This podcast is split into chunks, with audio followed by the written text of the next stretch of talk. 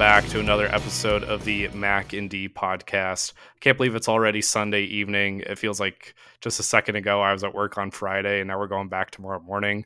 Uh, great weekend of college football. Did you get to catch any of the action, Jimmy D? Well, I see that smirk on your face, so you know since you and I were texting that I had a wedding this weekend, and I, I got to catch some of the TCU Kansas State game, but I didn't even get to watch the end of it, which was, of course, the best part. Mm-hmm. Uh, so no, I, I, missed out on Championship Saturday, but a uh, lovely couple got married this week, and so I guess I can say I'm I'm blessed that I got to be there yeah, happy for them. Luckily, there wasn't a lot of consequence from this championship weekend. It was really just the four teams that we thought were going to end up making it after the Friday night debacle that USC had. Uh, they really fumbled the bag with that situation, getting swept by Utah and keeping them out of the playoffs, keeping the Pac 12 out of the playoffs, and the ACC is also not making the playoff this year. So, what do you think of like how the Final Four ended up shuffling out? And do you think that Bama should have had a chance to make it? No, th- this feels like the right Final Four. You know, I, I'm a, an Ohio State hater, but they're one of the last one loss teams, if not the last. Like, you, you can't put a two loss team in over a one loss team, especially when the one loss team's only loss is to an undefeated team, right? Like, when you're losing to a college football playoff team, that's an actual quality loss. I know it's, it's always so dumb that there's like the quality loss versus bad loss, etc. Like, a loss is a loss, but uh, Ohio State feels right. I think Utah did all of college football fans a service by by beating USC because USC was just that classic, you know, Cincinnati Bearcats does not belong with these other teams type team this year. I think they're they're just not there yet. Um, so I, I think they got it right. I, I think Georgia's probably going to bounce Ohio State, but at least Ohio State has a, a nice, you know, couple couple bye weeks here to really get get themselves right. And then you know Michigan versus TCU, I think should be a really good game. I think that's going to be one of those like game game of the year type games because it really feels like Georgia's just gonna walk through this you know this playoff kind of like how they have this whole season. Like anytime they've faced good opponents, bad opponents, they they just smash them. But like that TCU Michigan game, I think is going to be must watch TV for for football fans. Yeah, I, I thought it was interesting that this weekend didn't have a lot of consequences, but I think it was the rare time that the committee got every every single thing with this right. Um, I think TCU, even with losing, it was against a top ten team in overtime, um, a team that's really good. If you like watch Kansas State, they are a very quality team with Deuce Vaughn and Will Anderson, their quarterback. So I don't think that you can really fault TCU for losing that game. They they kind of did what they needed to do in order to make sure that they didn't get blown out and taken out of the top four. And then, yeah, Ohio State, I think, was the right option over Alabama. The the committees had like two main criteria with getting into the college football playoff, and that's one, don't get blown out, and two, don't have two losses. And Bama didn't get blown out, but they had two losses and they didn't have any of those like top tier wins that would have gotten them into the playoff. If they had beaten Georgia earlier in the season, which wasn't on their schedule, or if they'd beaten maybe like a Tennessee or something like that, or LSU even, that would have given them a better chance. But I think that with all that being said, you had to go with Ohio State, who had just the one loss to a top two team. Um, I also agree. I think this college football playoff is going to be great. I'm really looking forward to both of the matchups. Uh, it seems like right now Ohio State's probably going to be like a seven point underdog, and TCU is going to be about a 10 point underdog. But I think they're going to be a lot closer than that. Max Duggan is a gamer. Like, I know you didn't get to watch the game too much, but Duggan got hurt early and he just kept playing through it. They, they said that they were watching him on the sideline and they were just like constantly patching him up because he had all these like nicks and bruises all over his body. So, uh, just a, a true, true gamer. And it's to be really exciting to watch him square off with JJ McCarthy in a few weeks. Yeah, and I don't know if, if you noticed it, but the intensity of that, that Big 12 championship, I, I feel like it could really be felt. I mean, from the opening kickoff, like the, the those team, yeah, those two teams were going at it, and, and, as a fan, that's really fun to see. I mean, you could just tell it was two teams that wanted to win their conference championship. Uh, uh, you know, more than anything else, like nothing mattered at that moment. And that was mm-hmm. awesome because we knew TCU was getting the playoff regardless, so they could have kind of brushed it off and, and been more focused on the champion or like on the the playoff versus the conference championship. But no, those teams were absolutely just just pounding. It was nothing but haymakers, and like that was that was quality football. I, I texted you. I was like, man, if if every college football game was like this, I would watch a shitload more college football because that like that was good. Just yeah. good entertainment there.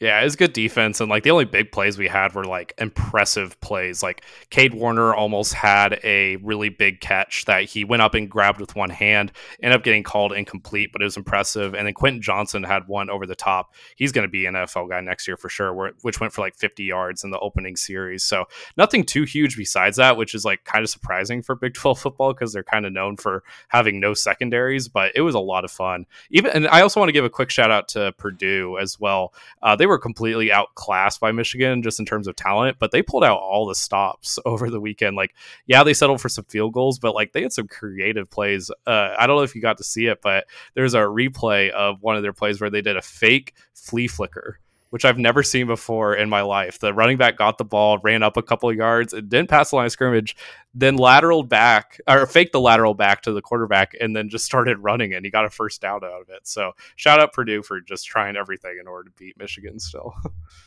um, in terms of your Heisman prediction, we both said Caleb Williams. Do you think that changes for you, or are you still going with the USC quarterback?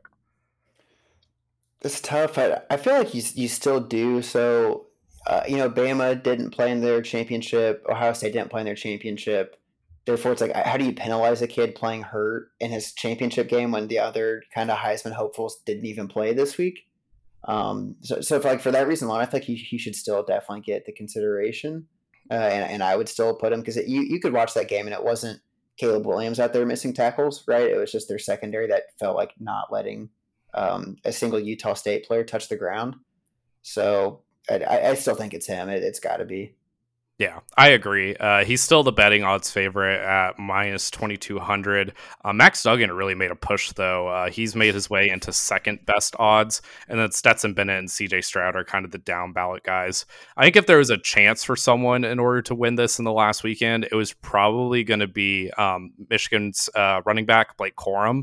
Um, but he ended up being out for the season, and Donovan Edwards played really well in relief for Michigan. So I don't think there's any chance that it doesn't end up being Caleb Williams, which I think is the right right choice. His statistics are just head and shoulders above everybody else, and it's not like he's a Houston quarterback or Western Kentucky quarterback or something where big statistics are supposed to be a thing. Uh, he's playing against really quality opponents in an offense that's more pro style. So I think it's definitely Caleb Williams to lose at this point. and, if I'm not mistaken, UNC's quarterback Maye had an outside, you know, a puncher's chance, if you will, and then kind of shit the bed this weekend against Clemson. So it's like you know, they, they kind of went what I felt was the, the most competition. Obviously, Duggan stepped up that people maybe weren't expecting that kind of performance, even though he's had a highly efficient year. He only had like three interceptions the whole season.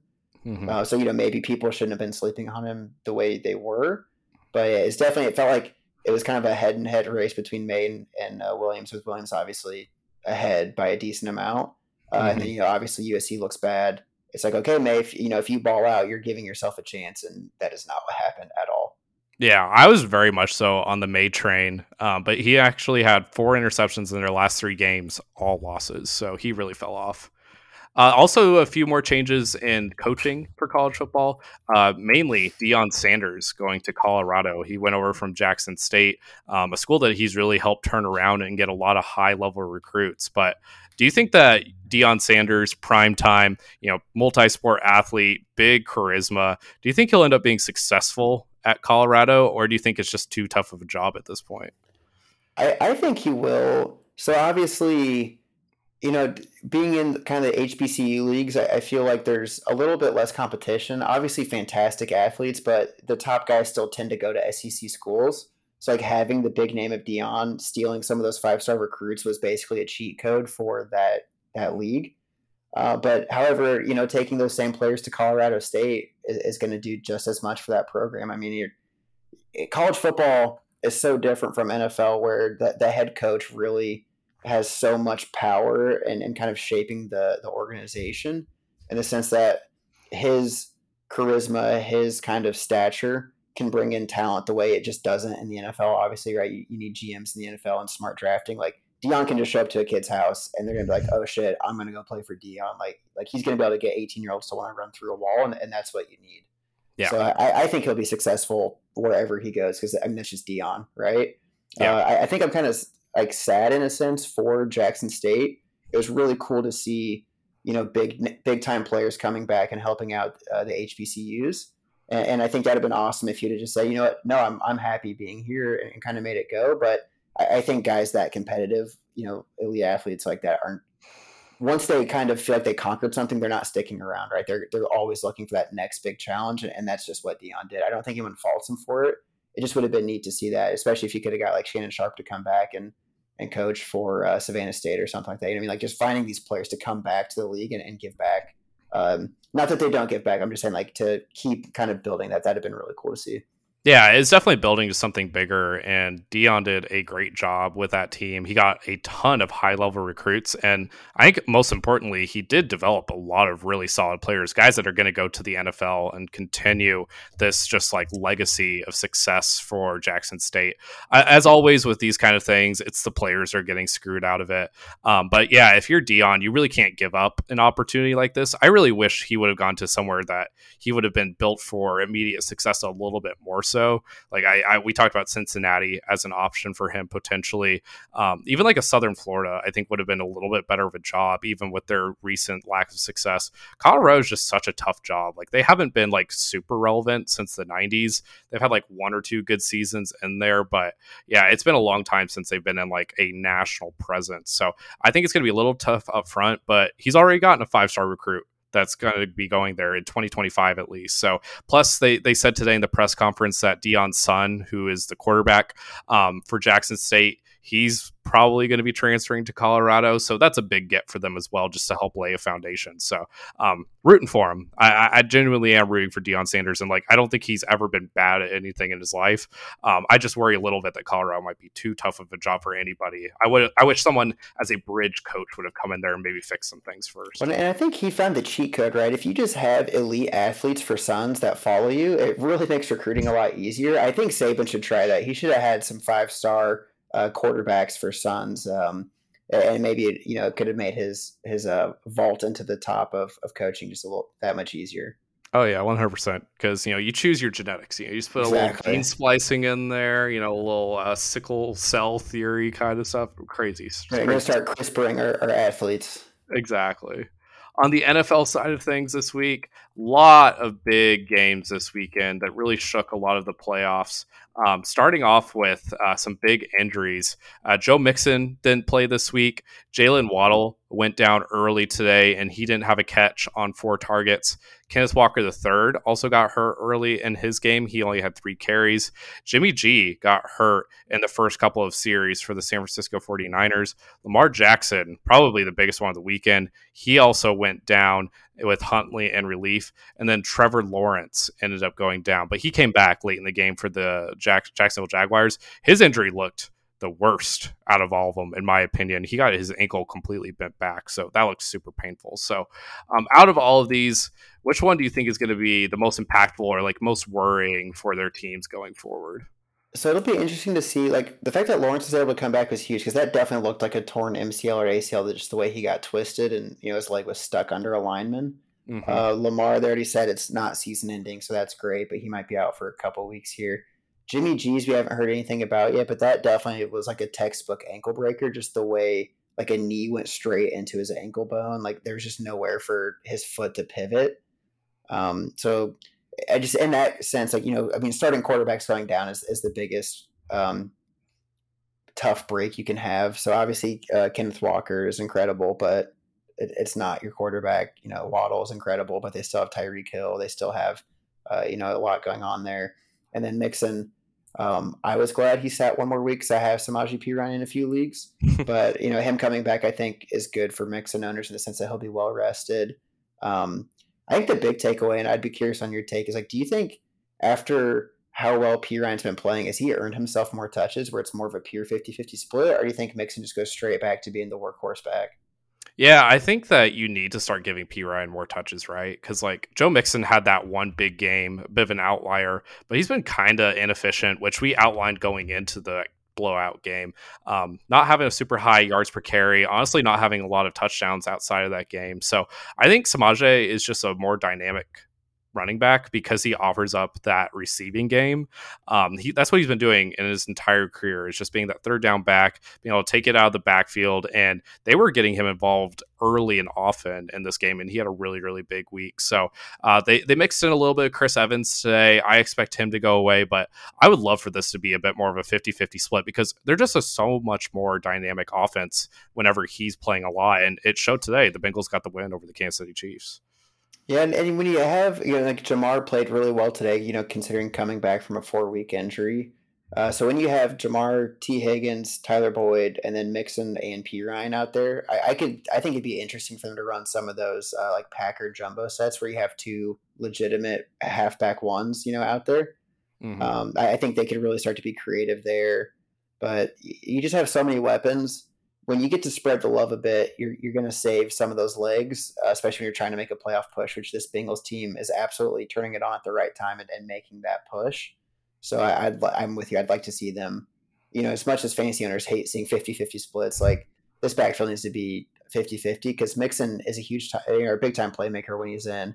And Perine's proving he's, you know, he's got that explosion when you need it. So I, I think it makes the Bengals a better team having, uh, I guess, more more options in the backfield in the sense like you you don't know exactly what they're doing when, when one or another back is on the field. Like you want it to really feel like we, we don't know what's happening when Mixon or Perine is out there. Like if you could flip flop, you know which series uh, one of them is going to be a third down back versus the first two downs. Like they've both proven they have that skill set, and be kind of cool to see them you know toy with that a little bit.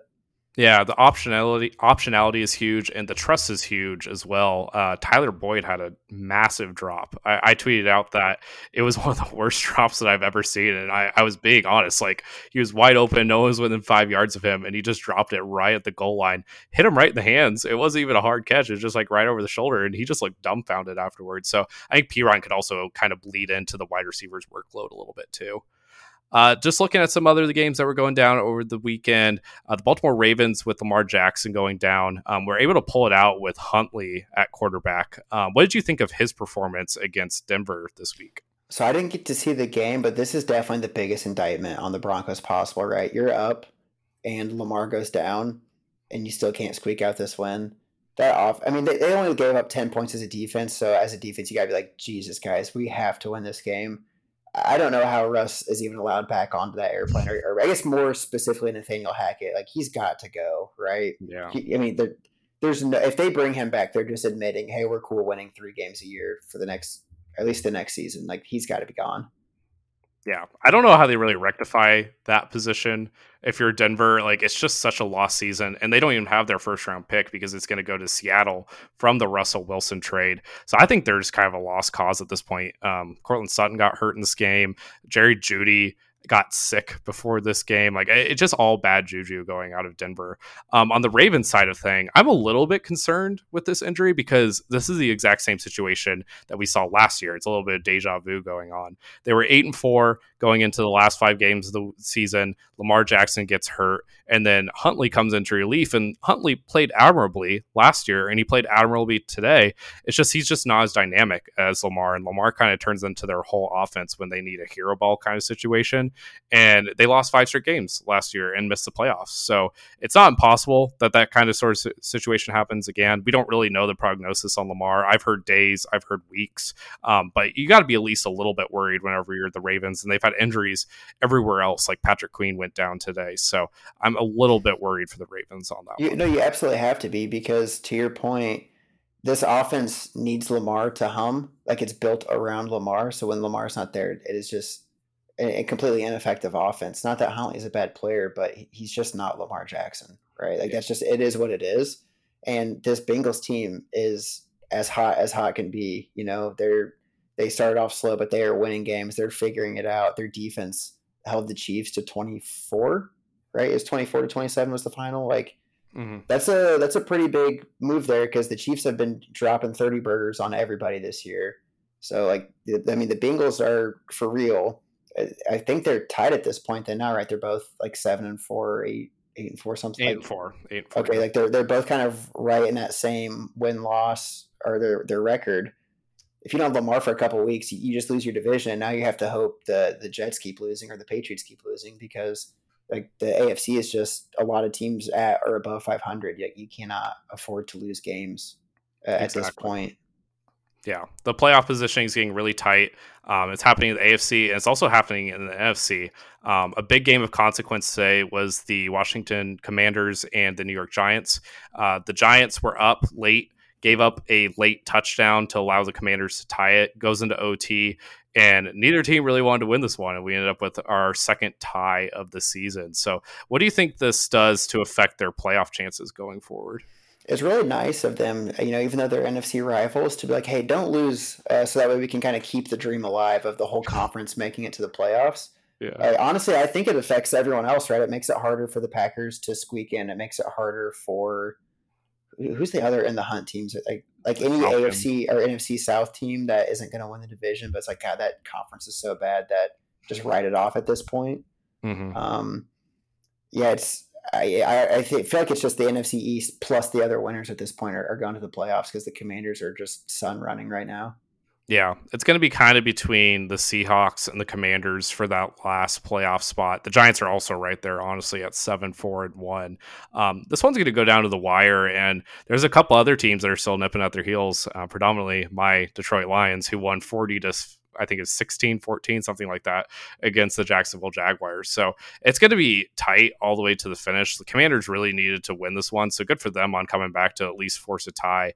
Um, I felt like this kind of hurt the Giants a little bit um, falling further behind in terms of the wild card uh, standings. Another win would have put them right up there with like the Cowboys and such with a little bit more surety. And I think that just letting this game slip away a little bit, whenever you have guys that are good at running the ball like Daniel Jones and Saquon Barkley, like they probably should have put this one away. Um, so I think this one hurts them a little bit, but they were definitely shorthanded today. Kenny Golladay was hurt, or he was sick again before the game today.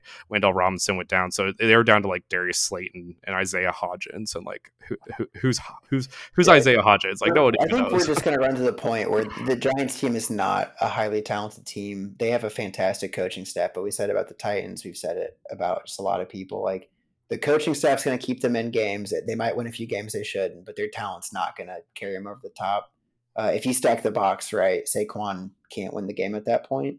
And exactly. then like and Daniel Jones is not going to carry you through the playoffs. He he can keep it afloat, but he's he's not going to elevate a team. Exactly. I'm I, I'm so curious to see what his free agent thing ends up looking like this offseason. Like, does he come back, or do the Giants try and get an upgrade, or just mix it up even further? Like this whole season kind of changed everything for them. I feel like because I don't think they really expected to compete this much, and now they have to make a decision on Daniel Jones, uh, like Saquon Barkley. With do they want to gamble on his health? Like, I think there's a lot of big decisions to be had in New York this offseason. And uh, can we take a second? Like uh, the Lions are playing so well right now. Um, you know they have a chance at the playoffs. It's kind of an outside chance, obviously, with where they're standing. Um, but can we just appreciate what Amon-Ra St. Brown does for those making that playoff push? Like he just loves to turn it on when there's about six to eight games left in the season. You'll love to see it.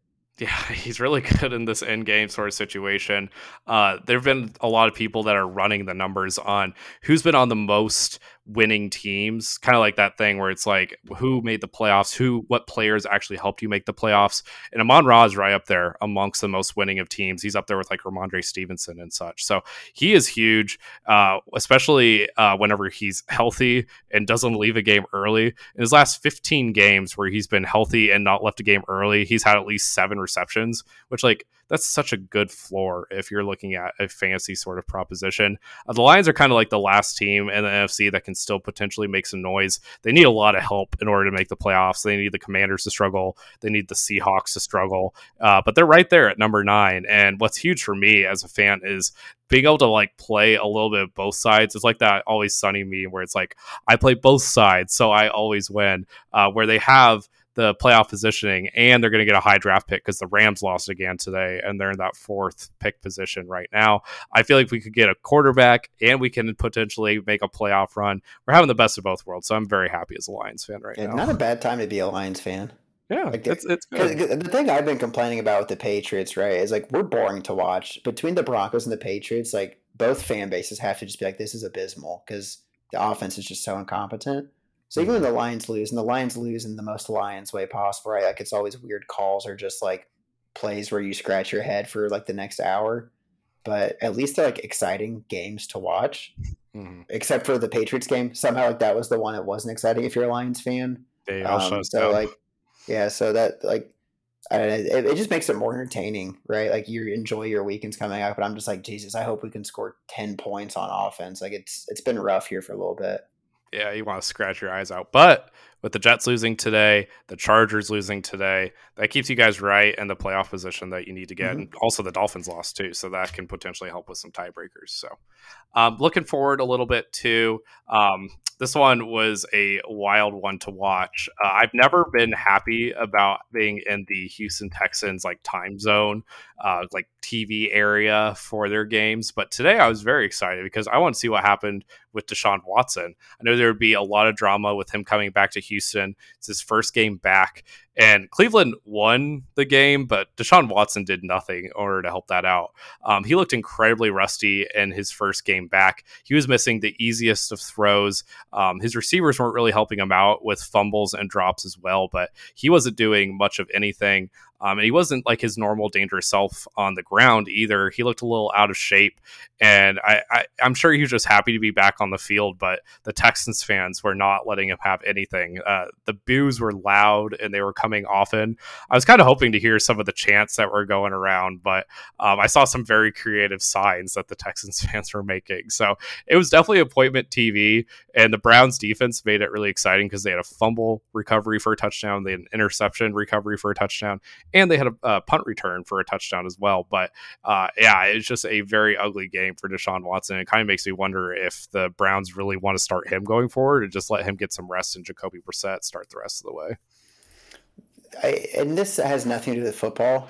I, I was wondering like you know the, the, like the my cause my cleats thing is going on and you, you know they definitely have to run that through um, the NFL PR team like I wonder if if someone wore like believe women as their like that's my cause cleats like do you think the nfl would be like no can't wear that like would they would they be defending deshaun there? I feel like they absolutely would yeah, probably. I, I don't know. Eh, they were showing it during the game today, and I was like looking around trying to like read some of them that they were putting on screen, and they're like just like the most generic of stuff, stuff that's not controversial, like cancer and military awareness and such. So the NFL really doesn't try to help one of its smaller demographics. Um, it's it's a very weird thing what they'll throw themselves behind, and uh, yeah, I, I'm curious to see if anyone will end up doing that, or maybe like a Me Too, or like you said, believe women.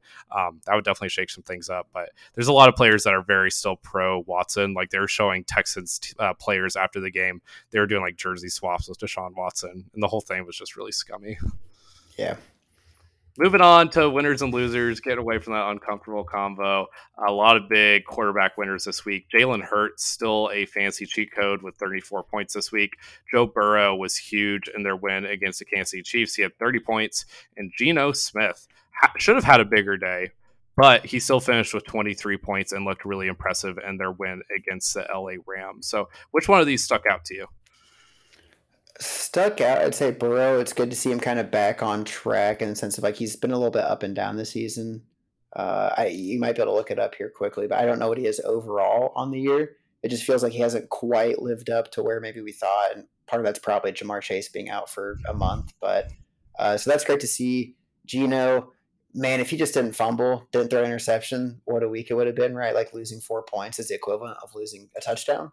So that's that's tough. But you know, Geno's just so consistent, been playing really well. He's he's I can't break that twenty five point barrier, but he also seems to always be at least at nineteen. So for the someone you probably picked up off of waivers, especially in like two quarterback leagues, like Geno is, has been just stellar this season for you. Yeah, Geno's really sustained it, which is what's been impressive to me.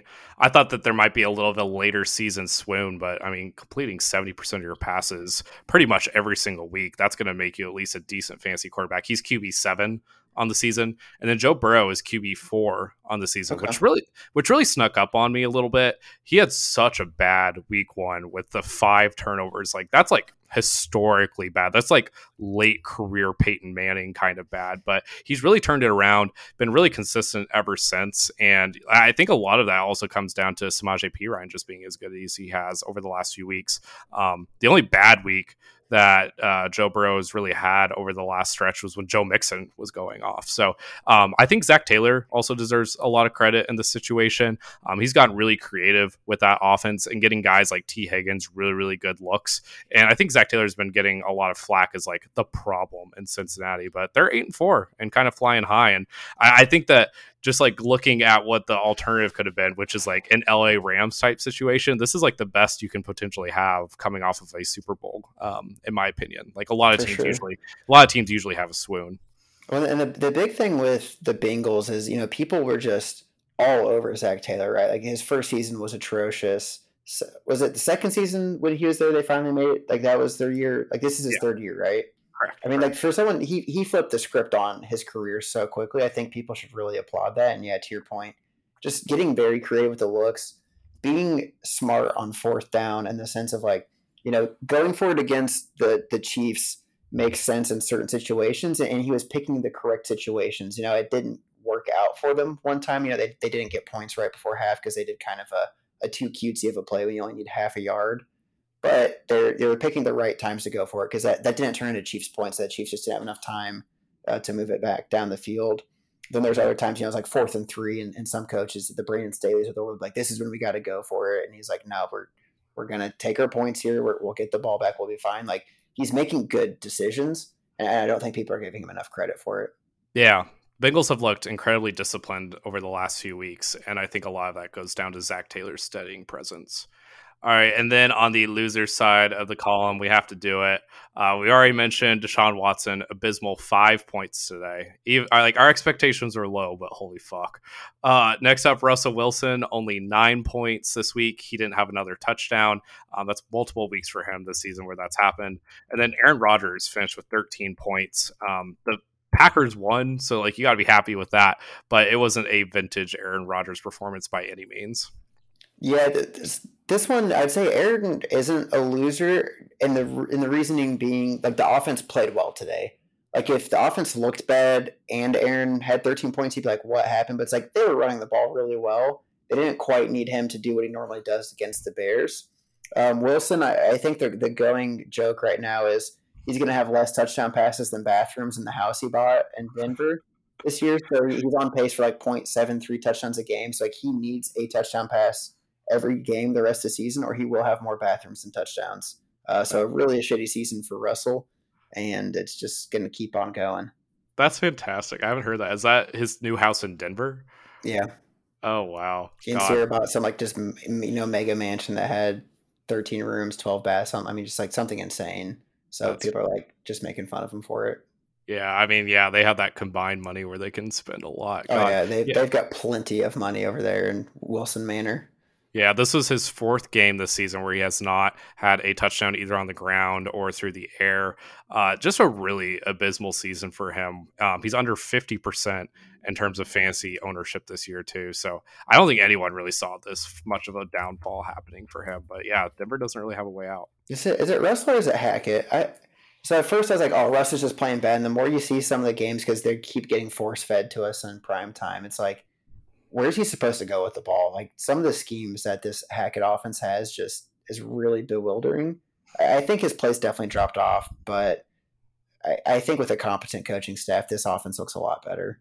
Yeah, I agree. I, I don't really know who they go and get this offseason in order to make things happen. I haven't really looked at like who would be head coaching candidates, but uh, the the rumor right now has been Jim Harbaugh could end up going into the NFL ranks, and like that might be something that helps revitalize him. Uh, it's low key, like Jim Harbaugh's been really really good in the NFL. Um, he kind of lost ownership support in the last little bit of his San Francisco 49ers run, but like everywhere that he's gone, whether it's Stanford, Michigan, or San Francisco, like they've turned to gold at least for a little bit. So I think that might be the one person that I'd really trust with this situation, well, and I think they're going to be. Leave?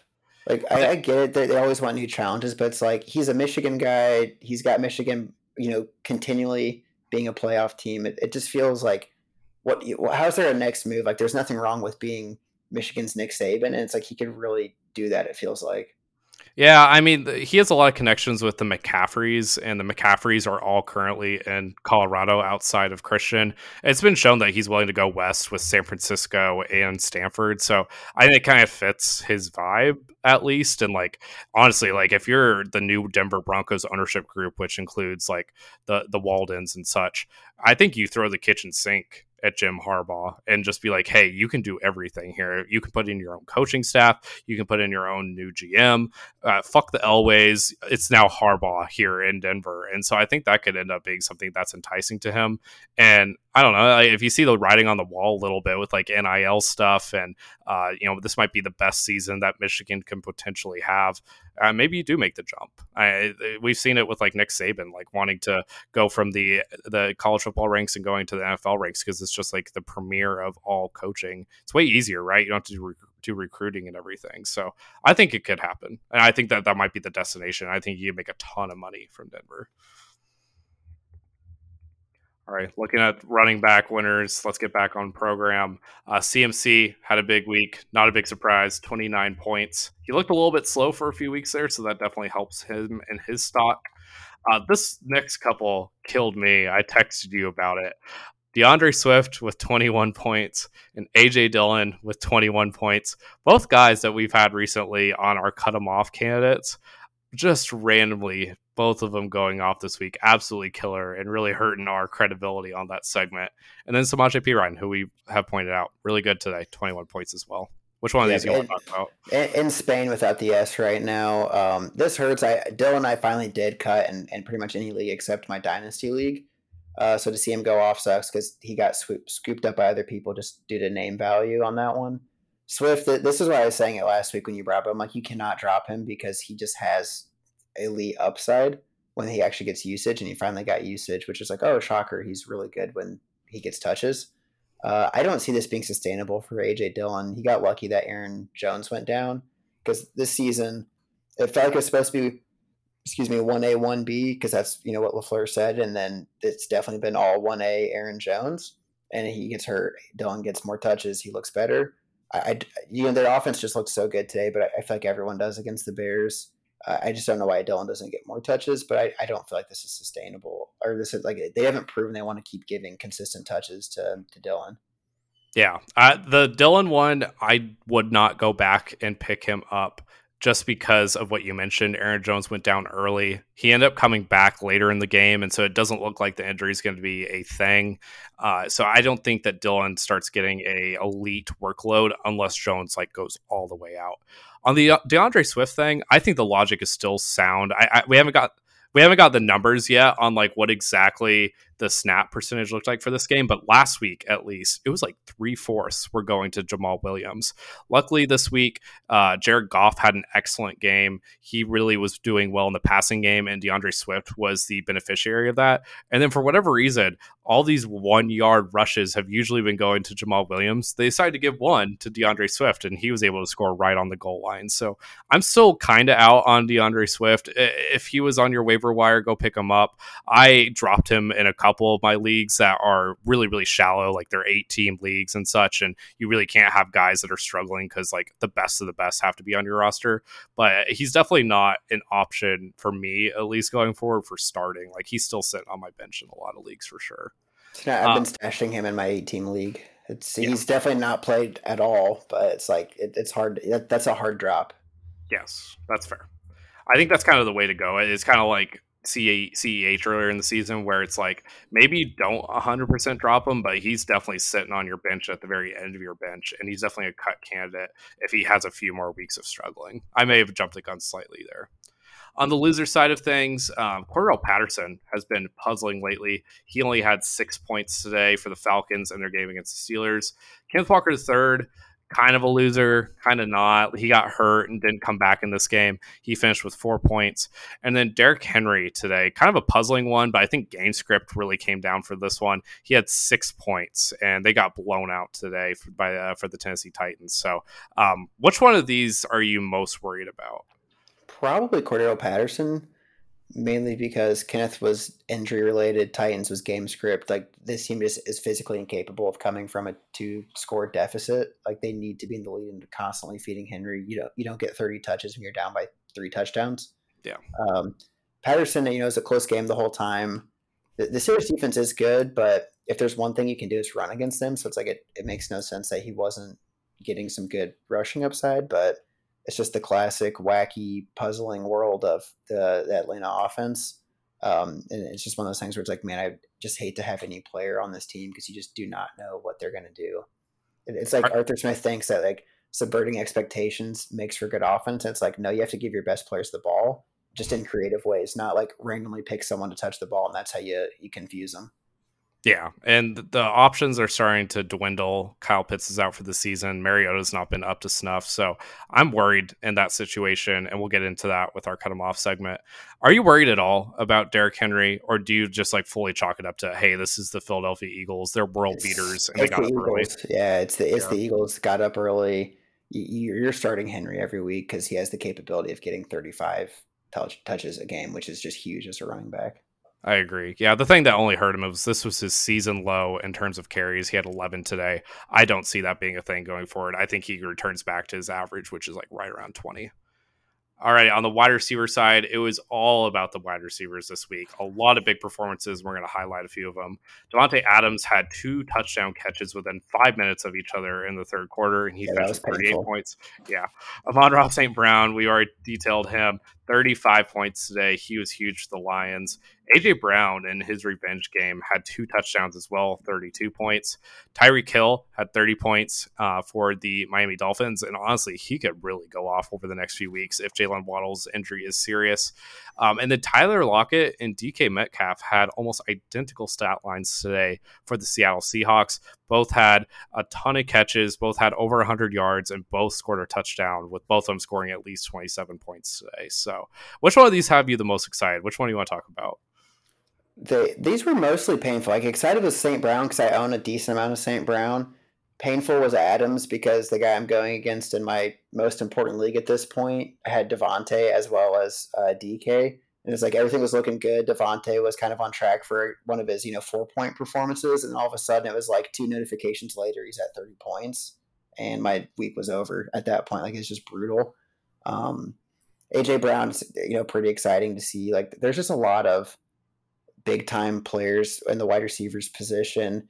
It, it keeps just pointing back to us having this constant conversation of like next year, it feels like if you're drafting anything besides zero wide receiver, you might be doing yourself a disservice because the running backs, you know, right, 29, 21, 21, 21, good performances, but not like game winning. The receivers 38, 35, 32, like that's that's game or you know week winning. Uh, yeah. Obviously, we have like the Josh Jacobs type weeks like last week, so like I could very easily flip the script. But these receivers are just so consistent, so you know, game breaking. Uh, it's it's just really interesting to see kind of the the change of fantasy football, and I think it's mostly the prevalence of um, of just PPR leagues. Like when teams are throwing the ball fifty times, and you know it's good high accuracy um, type passes, you're going to just get these big time performances. Yeah, we've been talking about it a lot, but like just to also belabor this slightly, uh, just looking at the top 10 running backs this week, there are a lot of guys that you could have gotten on your waiver wire. Like AJ Dillon was on a lot of waiver wires. Cam Akers has been on a lot of waiver wires.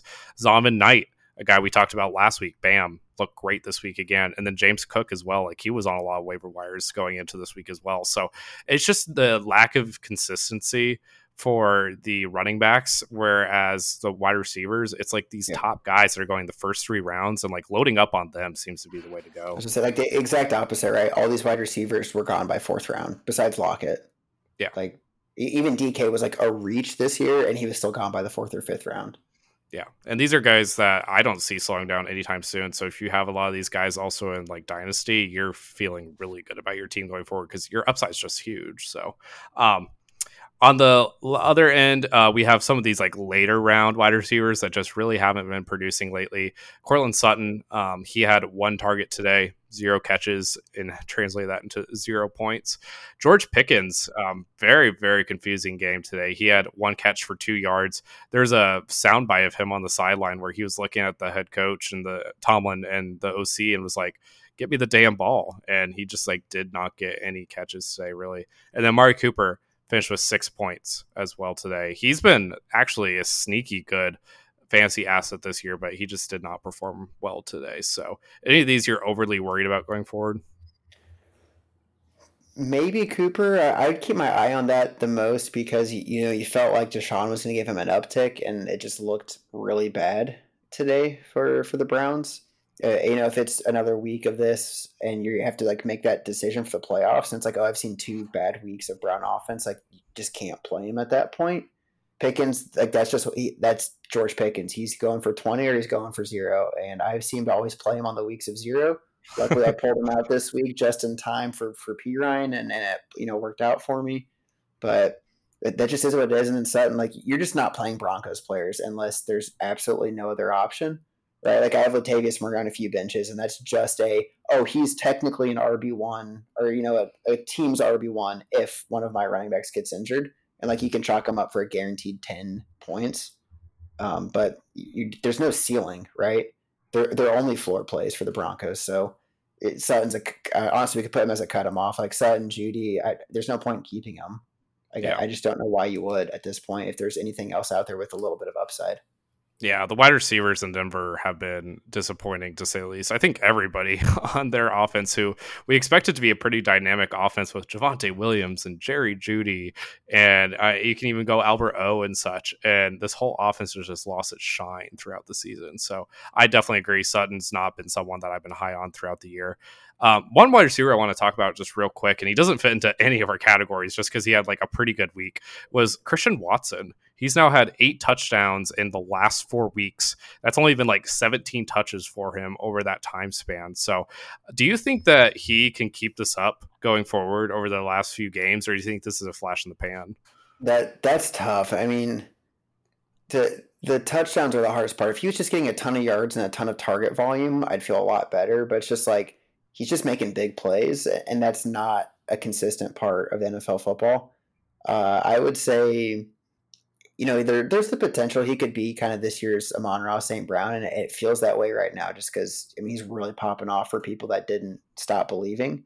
But it, I it's just hard to like everyone wants history to repeat itself. You, you can't guarantee someone's going to do exactly what Amon-Ra did last year. You can't guarantee you know just certain things are always going to keep happening, and, and everyone wants to draw or you know kind of have that pattern. I think it's just as easy to chalk it up as like, wow, he's been in the game plan these last five weeks and it's been awesome.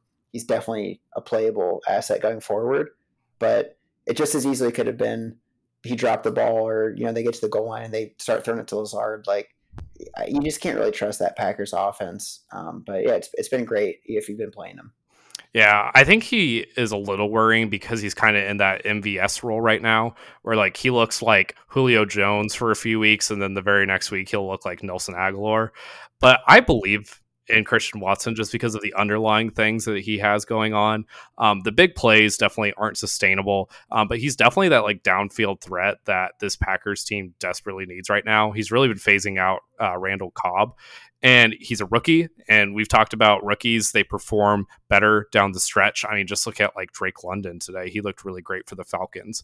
And i think the other great thing is like we detailed out in the uh, preseason when we were going through the offseason pods just like talking about guys we liked. Christian watson's underlying athletic scores are off the charts like literally as good as julio jones. So i have faith that this can stay and I think he must he's a must start at this point. Uh, I definitely don't think that you should be like trading a ton for him if your uh, fancy trade deadline hasn't been um, going on because his his stock has never been higher and it's never going to be higher probably than it is right now. But I think he's going to be a guy, and I think you can count on him for uh, consistent production. He has a bye week next week, um, but then after that, the schedule like could actually lighten up pretty nicely. It's the Rams, which I think he'll have a big game against uh, Miami, who will still be fighting for playoff position. Minnesota, who should be uh, uh, playing most of their backups at this point because they should have the division locked up, and then Detroit for in that Week 18 game if your fantasy league goes that late. So I like Watson going forward. I think that he's going to be really great, and as a rookie, he's only been improving. So there's some things that I like. I mean, a lot of the rookies did well today. Right, Garrett Wilson had a big day, like eight catches for 160 yards. Watson, great week. Drake London, good week. Yeah, uh, Pickens, not so good week, but like it's it's pretty good all around, really. Rookie wide receivers. It's a cheat code. Uh, we can quickly go through tight ends mainly because they're boring and not exciting. Um, Greg Dulcich went for 15 points for the Denver Broncos. Noah Fant had 15 points for the Seattle Seahawks. Cole Kmet had 13 points for the Chicago Bears. That's the winners. Losers, Travis Kelce had a relatively pedestrian week with only eight points. What's funny though is with eight points, like we'd be happy with a lot of other tight ends to get that, but for Kelce, it's a little disappointing when he's projected for like 20. Hayden Hurst had only three points. He was talking a lot of shit going into this game uh, against the Kansas City Chiefs and only finishing with three. A little bit disappointing. And then Tyler Higbee continues his disappearing act, only had four points today uh, with John Wolford. So let's move on to our cut him off candidates. So uh, there are three main guys that we're going to be detailing. Uh, people that we've kind of already talked about a little bit. First, Marcus Mariota. Second, Cordarrelle Patterson. So this is a bit of a package deal this entire Atlanta Falcons team has looked incredibly dysfunctional over the last few weeks under Arthur Smith. Just not a lot happening. The only guy that seems rosterable at this point is Drake London. CPAT over three straight weeks has yet to crack double digits since he's come back from that injury. He's not getting as much volume with Allgeier being in the room. Huntley being in the room.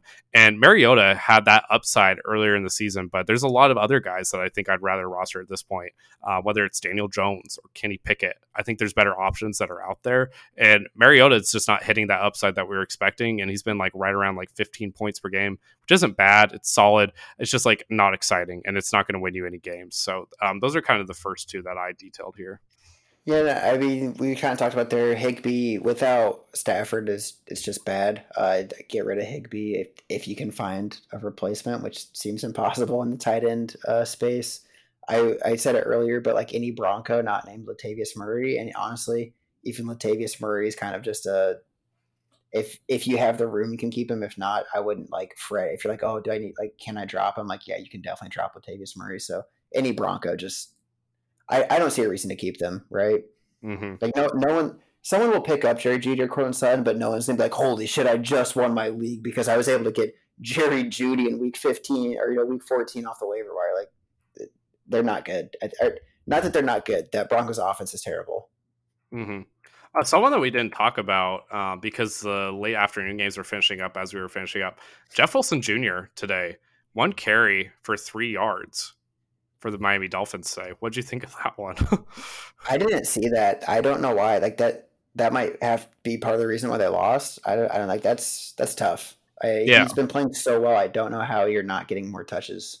And that was with the Niners um, losing Jimmy G fairly early on in the game, and they had to put in Brock Purdy, who we'll talk about here in a sec. I, I can't believe that Jeff Wilson, like even with the the negative game script of them being behind, wasn't getting so at least some receiving work. Um, but even on the running side, he, he, he got bench game touches. Yeah, he uh, Raheem Mostert had seven carries today to Jeff Wilson's only one, which he had 13 and 17 in their last two games. So what a puzzling decision by McDaniel here. That's wild. All right. Well, we don't. We can belabor that one on a future pod. What a what a weird week for Miami. Honestly, we're gonna move into our waiver ads for the week. So run me through who you're thinking of picking up this week at each position. Yeah. So Mac Jones has had three uh, consecutive weeks above 15 points. This isn't the like, oh, you're gonna win your league now because you picked up Mac. But what we've been seeing is when they let Mac air it out, it actually is the only time our offense looks okay. Uh, he, you know, he had 380 yards two weeks ago. He looked fine against the Bills. Uh, you know, not not like great, but it it was just good to see because he was like the only player trying at the end of the game. Like you know, he was having like these scrambles where he was like dodging like five sackers just to throw it to like a DeVante Parker downfield that stopped running his route, and it was just like embarrassing to watch as a Patriots fan. But you love to see that fight in Mac, and he's coming on as a fantasy asset. So if you're in a two quarterback league and you know maybe you have Lamar got injured, Trevor Lawrence got injured, you have uh, an Aaron Rodgers bye or something. I think Mac Jones is a good streaming option depending on matchup, and I, I think he's rosterable for sure. Uh, running back Cam Akers, I had him, I dropped him, um, now I kind of wish I wouldn't have dropped him, but it is what it is, right? Uh, anyone that's getting two touchdowns, I think is just worth rostering and seeing if he kind of keeps that workload going. I could see them just feeding the rock to their running backs to try to make games as short as possible and just be done with this season. Uh, so I, I, think he's worth grabbing. And then Donovan Peoples Jones Jr. had a big touchdown today. Uh, had like the only bit of rapport with with Deshaun of anyone out there, so uh, potentially worth snagging. And you know, we, we have an entirely new Browns offense at this point, right? Like Kareem Hunt, we don't know what he's going to be. Nick Chubb, we don't know what he's going to be. Amari Cooper, we don't know what they're going to be now that Deshaun's in. So it's kind of like fun little lottery tickets at the end of their season to see if you're you're going to grab a, a, piece of the Browns offense that might pop off. Yeah, and then tight end, it's like I, you can throw your arms up in the air. Who knows? Just just grab someone that's projected to do the best that they that is out there. Yeah, it's literally just filter on ESPN's app who's projected for most points, pick up that tight end. We don't need to be doing much analysis there because nobody knows. And if anybody's trying to tell you, that, that's they know, doing, right? Yeah, like even with like Juwan Johnson, who felt like the biggest slam dunk out this week. Like, what what are you supposed to do with the tight end position? I really like your guys, is specifically Cam Akers and Donovan Peoples Jones. Love getting a piece of that Browns offense if Deshaun Watson figures it out. Um, I don't really blame Donovan Peoples Jones for like their uh, their front office and coaches' decisions there. He's just trying to make his, make a living, and I don't really blame him with that sense. So I like DPJ and Cam Akers, same thing. Like they're going to be running a lot because they don't want to be putting the ball in John Wolford's hands, and that just makes a lot of sense that Cam Akers could get a lot of touches going forward. No more Henderson Jr. there, and I think a lot of people were worried with um, oh, what's his name, Kyren Williams coming in. Yeah, Kyren Williams. Right. Yeah, he hasn't done squat for the for the Rams. He's not been getting the run that a lot of people are expecting as a rookie. So it's the Cam Akers show, which is surprising. The only downside to Cam is they're I think they're done playing the Seahawks this year. It's like everyone looks good against the Seahawks. So I, I don't know what he's gonna look like, you know, when they get say the the 49ers again or, you know, some of these teams that are just really good, staunch defenses. I you know, I could see it very quickly becoming a 15 carry, 40 yard type night because that's just an abysmal offense at this point. But mm-hmm. you know, he's he's worth grabbing for sure. Yeah, if they're going to feed him, I mean, might as well give it a run. My pickups that I like this week, uh, we just got this news, so this isn't fully fair to you, but Jimmy G is out for the season. Um, there was just a report that came out broken foot, broken something, something serious that's going to keep him out for a while. So now, no more Lance, no more Jimmy G. It's on to their third string, who played incredibly admirably today. It's Brock Purdy. Uh, just a little Mr. background. Brock Purdy. Exactly. I was about to say, just a little background. He is Mr. Irrelevant in the draft. He went to Iowa State. His brother is currently on Nebraska, which is like kind of mainly how I learned about the Purdy's. Um, but Brock was two time first team All Big 12. Um, pretty impressive considering all the quarterbacks that have been in the Big 12 in that time span, specifically Caleb Williams, Spencer Rattler, guys like that. So pretty impressive that Brock was managed to make the make that team two times. Um, he played great today on honestly, and relief, kind of a spot duty for him. Um, he played in a couple of other times where Jimmy G has gone down. Uh, he's he's a gamer, is really all you can say. Like I saw someone today on Twitter. They were saying that he has big main character energy, and I think that's incredibly accurate. Like he's definitely going to do some boneheaded things, but he's not shy of the big moment, and uh, he's just out there. Like he's just fighting for roster positions at this point. Um, I don't really see how the Niners can potentially get another quarterback in this situation. We're past the trade deadline. H- who's out there on like a uh, practice squad or something that they could pick up? I don't really know who would be at this point. So I think it's going to be Brock Purdy going forward, and he could be getting a lot of run on the Niners team that is fighting for playoffs positioning right now, and they definitely need to stay competitive going forward. So I think they'll put it in Brock Purdy's hands, and I think he's worthy of a pickup because he can do it on the ground and do it on the um, and do it through the air as well. Moment of silence for Jimmy G. Yeah, someone that beautiful doesn't deserve to be hurt. You know, that's that's tough. Hey, it wasn't the face; it, it was below, so we're a okay. At running back, I like DeeJay Dallas. This is someone that you've talked about previously, and it didn't really fully pan out after um, we've seen all their injuries this season. Whether you want to say it's Chris Carson, um, whether you want to say it's Penny, uh, also now recently Kenneth Walker. I, if that Kenneth Walker injury ends up being serious, for KW3. I think DeeJay Dallas will be the main beneficiary. He led the team in rushes this week. Um, he has proven that he's capable of a workload, so I think DeeJay Dallas is very worthwhile. Uh, Darius Slayton was the leading receiver for the New York Giants and has been pretty underrated. Like, I haven't heard anyone talking about him, but this is like his third straight big week of the season, and he's in previous seasons shown us that he can be capable of like a wide receiver one, wide receiver two. So, um, like Slayton a lot. Like his statistics this season have been pretty underrated, and it's not just been big touchdowns like it's been in the past, where it's just like a singular big play. Um, he's been doing it consistently, um, just getting a lot of chunk plays, and that's kind of what I like out of wide receiver. That I'm picking him up off the waiver wire, and that tight end I threw in Noah Fant just because it's Noah Fant and he's fun. So. Yeah, I, no, I like your picks there. If Kenneth's hurt, DeeJay Dallas is kind of de facto now a guy in a Pete Carroll offense where he loves to run the rock. Um, and then Slayton, again, injuries happen. He's proven he can have some big games before. Maybe he'll do it again. Yeah, we're kind of getting that end of season where you're just like picking up anyone and everyone. Um, everyone's trying to find the Amon-Ra St. Brown, but it's a little bit tougher than that. And you may have kind of missed a boat with Christian Watson already. All right, let's go into three and D. Switching over to the NBA, been a lot going on in the league, um, especially with like the Lakers kind of having their revital uh, revitalization right now. Anthony Davis has been going off, but um, hit me up with your favorite storyline that you've seen in the last. Well, you're, you're, you're, talking about the Lakers. I need them to start losing again so we can have the the dream of Wembanyama coming to the Pelicans. Uh, but man, the Pelicans are looking really good. They're they're starting to kind of take control. It feels like in the Western Conference, which is what we thought might happen at the beginning of the year. Uh, they're they're kind of coming into their own, and it's great to see. Um, so Lakers, please lose because if you had when when uh, when Benyama this team, like look out, world. Yeah, honestly, they've been doing it even with injuries, which I think is the most impressive thing. They improved to 15 and 8 last night. CJ McCollum has been hurt, as has Brandon Ingram, and arguably that's two of their three best players.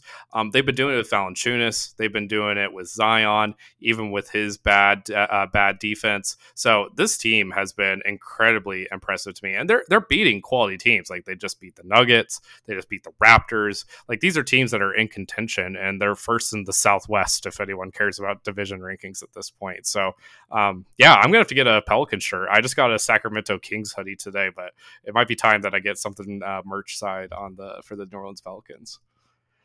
My favorite things that I've seen this past week. First off, Killian Hayes is not a bust. You heard it here first. He has been really improving after looking borderline unplayable in his rookie season. He was someone that I was really high on coming out of the draft um, a couple of years ago. He's French. He looked really good as a point guard overseas, but he really struggled to transition initially to the NBA game. But he's really been popping off over the last few weeks, specifically in their win against the Dallas Mavericks. In that game, he finished with 22 points, eight assists, four rebounds, and only two turnovers. His shooting's really improved, and so has his poise. And he actually hit the game winner in that game, including a pair of clutch threes in order to make that happen. So Killian Hayes has really been surprising me. Um, I kind of felt like he had this in him all along, but I was definitely out for a little bit. I thought that he was really starting to struggle. Um, but it's really good to see a top 10 pick for the Detroit Pistons really start to pan out. And on the other end here, AJ Griffin has been someone that I've been really, really um, enjoyed watching so far this season. Um, for people that aren't familiar with AJ Griffin, um, first round pick for the Atlanta Falcons, uh, or for Atlanta Falcons, got NFL on the brain, Atlanta Hawks, um, was a very high uh, recruit coming out of high school. Went to Duke, was kind of phased a little bit out of their offense just because they have so many other guys that were on that team um, that was kind of eating into his production. But if you looked at him, you could kind of see the peripherals of what could be a monster NBA player. Uh, really great shooter, really strong defender, ideal size, kind of does everything that you want in today's modern NBA, where you need to be able to shoot the three, defend, and also drive. And he hit his career high. He tied his career high with 24 points in their win against the Denver Nuggets a couple of nights ago. And that was a game where Trae wasn't playing. And so they really needed that offensive engine, and he definitely picked up the slack. Uh, AJ Griffin also just kind of giving some people some context as well. Um, he's younger than most people in his draft, and he's also younger than a lot of people that are coming in this upcoming draft. So we have like the Thompson twins, for example, Amen Ausar. He's younger than them. He's younger than most guys that are still in college. He was born in 2003. If you're trying to feel real old right now, so AJ Griffin is doing this at an age where most guys are still in college, and it's been really impressive to watch him just cook. Like he is become a mainstay in that uh, Atlanta Hawks offense, and they really, really need guys to start uh, stepping up a little bit because the Hawks specifically have been very, very penny pinching lately. They have not been willing to pay up for a lot of their guys, and they've needed guys to replace like the Kevin Huerters and um, the like Delon Wright left in recent seasons as well. So AJ Griffin's kind of been that guy. So really been excited to watch his development over the last few games. Yeah, no, that's. I think those are great takes. I, that was a good three and D right there, man. You, I felt the passion. Thank you, thank you. Love the NBA. Excited for the rest of the season. It's been very, very close in the East and in the West, and I'm really excited to see who ends up making out of both of those conferences. Speaking of NBA, I, do you know does is the NBA like season pass or whatever? Is that a good product? Like, I, I don't know the best way to watch NBA games because you know for, for those cable cutters of us out here. Uh, I mean, you can all, can always just pirate it. Uh, not that I uh, do that. We personally. would never condone that. Exactly. I, we, we aren't we aren't doing that. Um, I think the season pass is a good deal, like NBA League Pass. Uh, they lowered the price this year, made it more competitive with other things that are on the streaming side.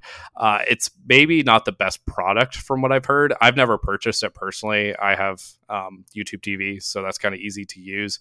But I've heard that it's a little bit laggy. It drops sometimes, and if you're trying to do like more advanced stuff, where you're like you're trying to analyze like individual plays and such, like after the fact, it can be a little bit buggy. But I think for like individual games, it's not bad. But it also does the stuff that like the MLB package does, where it like blacks you out of games for like no reason. So um, it's still a little bit buggy. It's in the beta phase. But gotcha. Well, thank you for that that take. Yeah, of course. All right. Speaking of takes, we're going to go into our hot take section of the week. This week, what we're doing is our five favorite, just like vanilla phrases that coaches give during halftime interviews. I don't know about you, JVD. I don't really enjoy those interviews ever. It's just like filler time. And I feel like the coaches are just more annoyed that they have to give that halftime speech. There's not a lot of substance that comes out of it. Do you enjoy the halftime speech that NFL coaches give? Absolutely not. And if, if you talk to coaches, they hate doing it if you listen to sideline reporters, sideline reporters hate doing it because you're not getting any actual information out of, of an interview there. Um, it's just bad news all around. It makes no sense. I don't I don't know who feels like they're getting any good use out of that type of uh, a, you know an interview. No, and like I understand the post game interview and like the press conference and stuff. Like you want to allow fans to have some level of access, and there's sometimes you want to get like an idea, some reasoning behind some coaching decisions, especially if you're like Nathaniel Hackett. But during halftime, like they're just like wanting to go in and make some adjustments and talk to their guys and like see what they can do. And like you're catching some people at like their worst moment ever. And like I wouldn't want someone interviewing me on my worst day of work. Like I just feel like get out of my face. So very interesting. So hit us with your top five, just like common phrases that you hear during halftime speeches. Absolutely. I'll set the stage. You know, it's like six to 14 at halftime. You got a pretty angry Bill Belichick coming up there. And it's like, okay, you know, coach, what's going wrong? And you got the classic, hey, we got to finish drives. We're getting the red zone. We're not getting the job done. Right. That's classic. Everyone knows you have to score if you make it to the red zone. It's telling them absolutely nothing but at the same time, it's kind of answering the question because it's like, well, look, it'd be tied game if we just finish the drive. Exactly. Exactly. My first overall here, I have win in the trenches. I love how this is the default fa- phrase whenever your quarterback's not playing well, and they don't want to blame the quarterback because like that's the leader. So they're like, let's blame it on the positions where no one really knows how to analyze it, and let's just blame it on the offensive line, the defensive line, because that is just like a constant struggle for a majority of NFL teams. So just win it in the trenches, and everything will get better. Yep.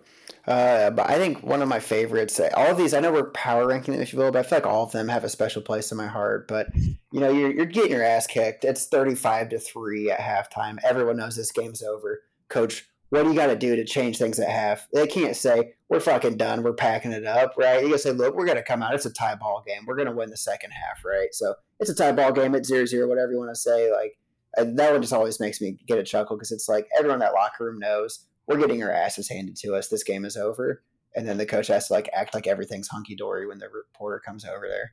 Yeah, I had that in my third position, something really similar. I was thinking more on like if your team's winning by a lot, maybe it's like 28 to 7 and you're just like if you're a coach, you're saying, "Oh, we got to act like it's 0-0, right? Like we need to come out strong and like finish this and not let them get back in the game." And I that that goes for all sports, right? Like I remember my coach in soccer in high school would say that all the time and it's like, "God, can we like not celebrate for a second that we're up like 4-1 for once?" So, uh, coaches love saying, "Oh, if we're going to act like it's 0-0 and finish this game off." So, that's that's always a good one.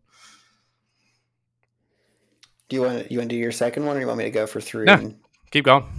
Okay. Um, classic. Just we gotta get the run game going, right? You, you, don't really want to tell them anything. Everyone knows that you either want to pass well or run the ball well, so they just kind of pick one or the other and just go, "Eh, we got to get it going." Right. That, that's the reason we're not scoring. It's not that their defense is better than us. It's not that we threw three interceptions. You just gotta get the run game going. That'll fix everything. Yeah, it's another good one when you're ahead. Like, oh, we got to start eating up clock and everything.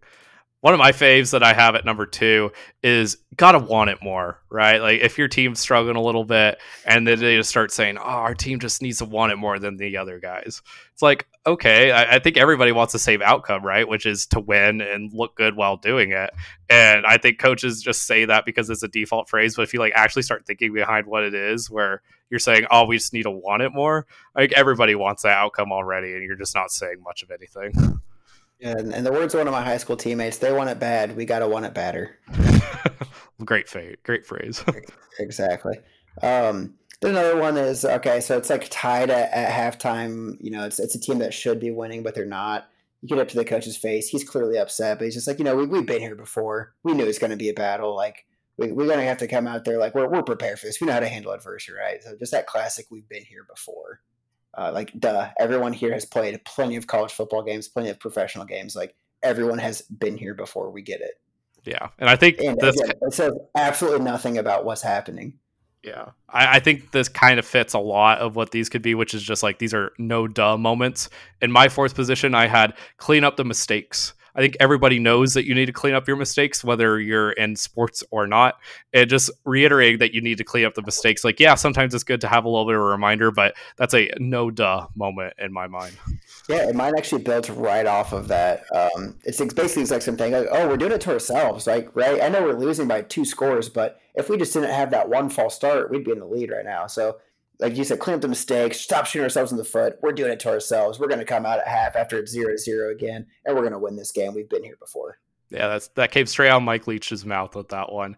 Um, finishing it off here with my number five, I have finished the big third downs. Like they always talk about, oh, we had these key third downs that we just need to finish. Like, aren't all third downs just by definition big? Because like it's, it's kind of your yeah, it's kind of your last chance in order to like convert, unless you're a coach that decides to go for it on fourth down. So just like saying like, oh, we need to finish these key third downs, these big third downs. It's saying not much of anything because they're all big third downs. Yeah, right. I think we we might have hit every single interview of this entire season right here. Yeah, I feel like if you fed this into like an AI and then just put it in front of a reporter, you, you would get the exact same speech that we get every single week from Nick Saban and such. I think maybe the one we didn't get is we've got. We, I think we had in here. I said we got to get the run game going. I think you could also insert like insert star player's name. We just got to give him the ball. We got to get him going. That that's gonna fix everything. All right, thank you. Gonna go run and yell at some guys now. Yeah, top tier analysis. You know, like the star player needs the ball. We, we all knew that at that point. So I, I love the love it and hate it at the same time. It sure beats the Dr Pepper throw off, which was so cringy this past weekend as well. Um, but yeah, they need to find better ways to like communicate things during halftime and just kill the time. Like soccer, I like it a little more just because they throw it to the studio and there's not a lot of hoopla. But God, during American football, it's so fucking boring. Yeah, I don't want to. Can we take a second? Can we take a second here? I know you and I texted about this, but like is there a worse display of just capitalism than Dr. Pepper acting like they're superheroes for spending, in their own words, $13 million on college tuition over like a 15 year period versus, yeah. you know, like the $10 million they're paying, if not more, to sponsor every bowl game? Yeah. Like, you know, what I'm talking about? it's like insane that they're like, look, we're heroes because we helped one poor person go through college as we're advertising it like every single commercial break during this game. Yeah, it feels very much so like the Hunger Games, where it's like, hey, random kid X and random kid Y, go up there, embarrass yourself, and throw a football in the complete wrong way in order to have the most efficient chance of winning this xyz number of uh, dollars that can go towards your education that you need to in order to get a job. Like the whole system's just fucked up. And then whenever you consider that dr pepper is worth 55 billion dollars and they could just like i don't know not charge people as much as as much money and not have that level of corporate greed the whole thing is just like makes you feel scummy at the end of the day yeah, it's honestly it feels like Squid Games with extra steps. Uh, I, am trying to think of like any other giveaways that are, are similar to it because there, there's definitely plenty like that, right? It's like, oh, you won the chance to compete in front of people. It's like, can I just, I don't know, like, can you treat me like a human being and, and let me just get a check for college? Like, can I, can I just have a scholarship at this point? Yeah, I think the only thing that makes it a little better is like we all like Dr Pepper, right? Like just in general, like that's a the thing that people like. I think I hate it even more on like the insurance side. So we have like Allstate that gives a lot of money towards scholarships, and they get their get their hands up on the, the the net behind the field goal. It's like who the hell likes insurance companies? They just steal money from you and don't give it back to you whenever you need it for an emergency. So I think that might be the only redeeming thing about the Dr Pepper thing. But I've been tweeting about it all weekend. I was I was getting heated because they kept doing it during every single college football game. It wasn't just like during one where they have like some grand spectacle. It was during every single one, and then they had that one that went into double overtime. And they had the off camera rules. I was so confused during the entire situation. Thanks, Dr. Pepper. We appreciate you. Yeah, yeah. Hope they hope they get rid of that. Alrighty, so I guess that does it for us. We had a tidy 114 minute mark, which is what we always like to see. So oh, yeah. we're, we're, we're tightening the ship up a little bit. Yeah, we got the formula down. So, um, you think we'll do a Wednesday episode this week? You think we'll get a preview in? I, I think we we've got a chance. We got a good chance. I, I feel like, and as long as you're not busy, yeah. Uh, I, I, mean, I might be busy. I don't know. We've both been busy. It's classic year end right now. Yeah, it was my birthday on Wednesday of last week, and like I kept getting calls from random people, not try to flex that I'm popular or anything. It's more so just my mom. But um, I just was like, ah, after all this talking, I just don't feel like doing another podcast. So um, I, am down for one this week, and honestly, I'd like to do another one where we do a World Cup, whether it's like in the like final eight or the final four or something. So that's down the pipe for y'all. There you go. That's the the backdrop to what it's like when we turn off the microphone uh, when when you guys uh, when we hang up on you. So, all right, you guys have a good week, everybody. Yeah.